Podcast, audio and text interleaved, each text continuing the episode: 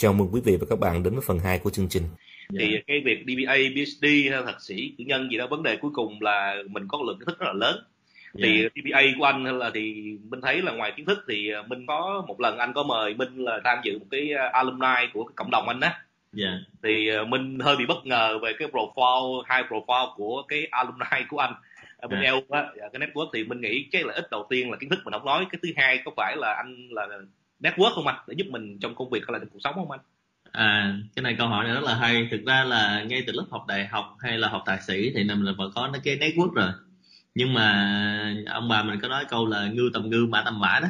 Dạ. Mình học tiến sĩ á, thì nếu mà, mà trong cái cộng đồng của mình mà có những người mà à, ở cái level cao, họ những cái người học vị cao hay là họ là những người rất là high profile á, thì mình sẽ có một cái network rất là tốt. Tại vì không có cái gì mà thân hơn bằng anh em đi học ấy á. Dạ. Thì anh em đi học là cùng sát cánh với nhau, cùng khó khăn với nhau, cùng cùng một nỗi đau, cùng một nỗi khổ. Thành ra là nó rất là gần gũi gắn kết với nhau. Dạ. Việc này nó cũng không phân biệt độ tuổi. Nhưng mình thấy là trong cái network của mình có những anh chị vẫn hơn 60 tuổi, 70 tuổi mà đi học Đầu bạc hết trơn. thì lúc đó là mình thấy những cái network rất là quý Dạ. thì một trong những cái mà lý do để mình học chương trình tiến sĩ đó chính là network thì network ở đây á, nó không chỉ dừng lại ở cái việc là thế hệ của mình mà có những cái khóa trước mình hoặc khóa sau mình thì mình liên kết với nhau lại nó thành một cái alumni, anh em hỗ trợ nhau đồng hành nhau trong công việc. Và mình sẽ làm sao mình giữ được cái việc mà à, long life learning là học cả đời. Mà mình giữ cái việc học nó liên tục. Ví dụ như anh em học tiến sĩ xong rồi bây giờ vẫn tìm những cái đi học tiếp theo, ví dụ như học postdoc, học cái chương trình khóa ngắn hạn, những chương trình mời thầy ở Harvard, ở Oxford về dạy. Thì đó là lý do vì sao mà anh em gắn kết với nhau. Thì cái network này nó hay ở chỗ là mình net xong rồi nó mới work. Và cái net này nó được à, kết nối thông qua cái công việc đi học thì hiện nay một số anh em cũng work được với nhau một số thứ rất là hay. Tại sao anh nói chữ postdoc á? Tại vì à, minh có biết tại vì trong cái cộng đồng nghiên cứu minh có biết thì ngoài cái việc anh hướng dẫn tiến sĩ thì cái này anh minh minh biết rồi. Thì anh hình như cũng có hướng dẫn để làm những cái bài báo nghiên cứu khoa học đó. Thì hồi nãy anh có nói anh anh Bảo Long đúng không? Bên bên Harvard đúng không anh? Anh đó là hỗ trợ làm postdoc đúng không anh? Dạ đúng rồi. À, thực ra là cái postdoc là cái chặng đường tiếp theo để học tiếp sau tiến sĩ. Thì ở Việt Nam mình chắc là anh em nghe tới tiến sĩ là khiếp rồi. Giống như mình mình qua đại học thì mình thấy đại học nó đơn giản xong mà qua thạc sĩ thì mình thấy thạc sĩ đơn giản. Còn mình chưa tới tiến sĩ thì mình thấy tiến sĩ là bầu trời. Tiến sĩ xong mình thấy nó đơn giản. Thì anh em tiếp tục lên ngọn núi tiếp theo là lên ngọn núi postdoc thì bây giờ nó chỉ có phần là sau tiến sĩ thôi. Chứ nó không có cái phần cao hơn nữa. Thì anh em à, tìm hết postdoc là Harvard, tìm hết postdoc ở Oxford mà mình học, mà mình duy trì liên tục. Thì anh em cũng duy trì cái thói quen là publication, là mình nghiên cứu học, mình đi trình bày hội thảo rồi mình đăng báo. Thì hiện nay cái việc hướng dẫn thạc sĩ, tiến sĩ hay hướng dẫn một số anh chị đăng báo để làm postdoc thì cái này trường với là một số anh em trong team đang làm. Mà mình làm riết thì mình, anh Minh sẽ thấy là nó giống như một cái đam mê, cái sở thích hơn. Mình phải làm hay bị làm. Tức là gần như nó gắn liền với công việc và mình đang làm cái này giống như một cái thói quen. Và cái này nó sẽ giải thích cho mình được rất nhiều việc.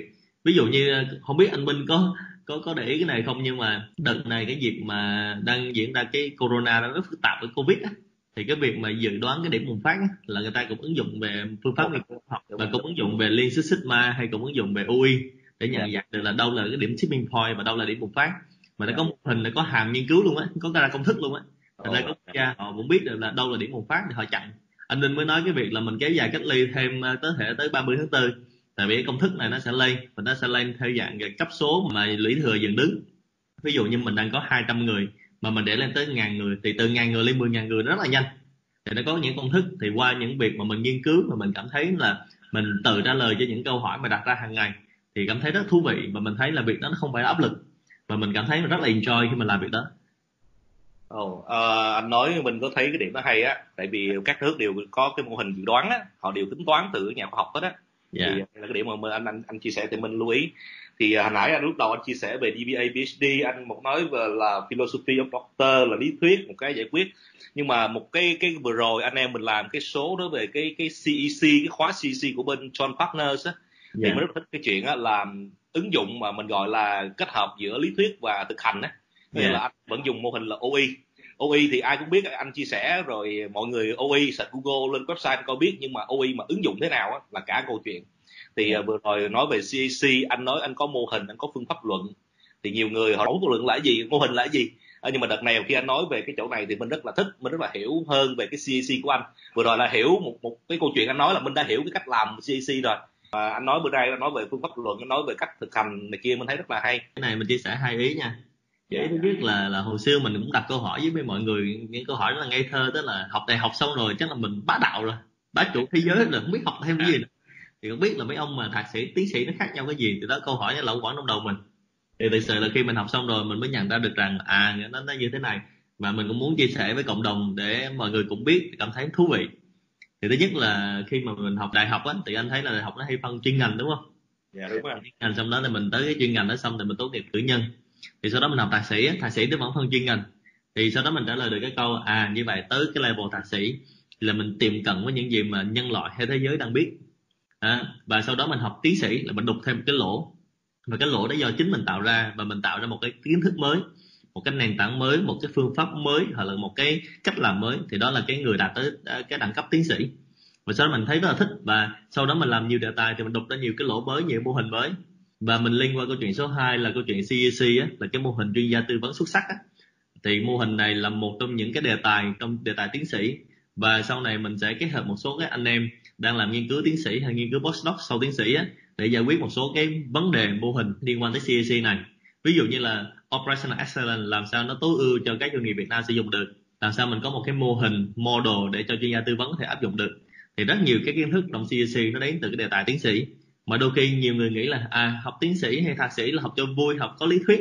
Thực ra như vậy nó sai lầm và nó hơi bị phiến diện. Tại vì đôi khi con sâu làm rầu nồi canh và nó chỉ làm phản ánh một vài cái trường hợp mà mình nhìn thấy trên xã hội thôi. Còn đa số những anh em học thạc sĩ, tiến sĩ là học à, tày da tóc bảy thế đó, học rất là cực khổ, học đủ ngày đủ tháng mới về được, chứ không tự nhiên mà mà tốt nghiệp được. Và sau đó nó ra những cái mô hình mà mình quay về lại mình ứng dụng được trong doanh nghiệp.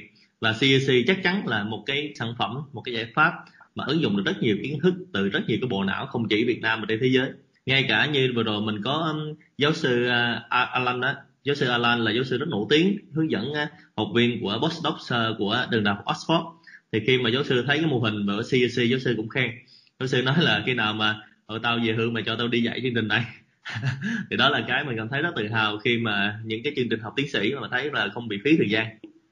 Rồi ok rất là cảm ơn anh. Thì cái uh, thưa quý vị cái chương trình CEC là Minh với anh Trường có làm một cái video clip trên YouTube uh, của John Partners Operational Excellence thì quý vị nào mà muốn tìm hiểu về CEC thì cái số đó tôi nói rất là clear rất là rõ. Thì hôm nay sẵn cái nói về tiến sĩ thì Minh có dẫn vào.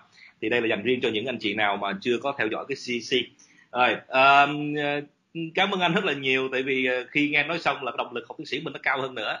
Uh, research proposal là mình có rồi thì uh, vừa rồi mình nói nếu mà được thì nhờ anh hướng dẫn luôn tại vì anh em mình có làm chung một số thứ rồi uh, viết bài này kia viết sách chung á. Anh Minh là bây giờ phải sắp vào dạng là nghiên cứu sinh chứ không phải là thạc sĩ nữa. Lên một cấp rồi tại vì anh đã đã xong cái proposal bây giờ anh chỉ bằng uh, dành thời gian để anh tốt nghiệp thôi. Chắc hẹn ngày à, uống rượu mừng với anh Minh nha. Dạ hy vọng là vậy. Ra rất là cảm ơn anh đã dành thời gian cho chương trình. Lần nào gặp anh mới chúc tại vì mùa dịch mà. Chúc sức khỏe chứ.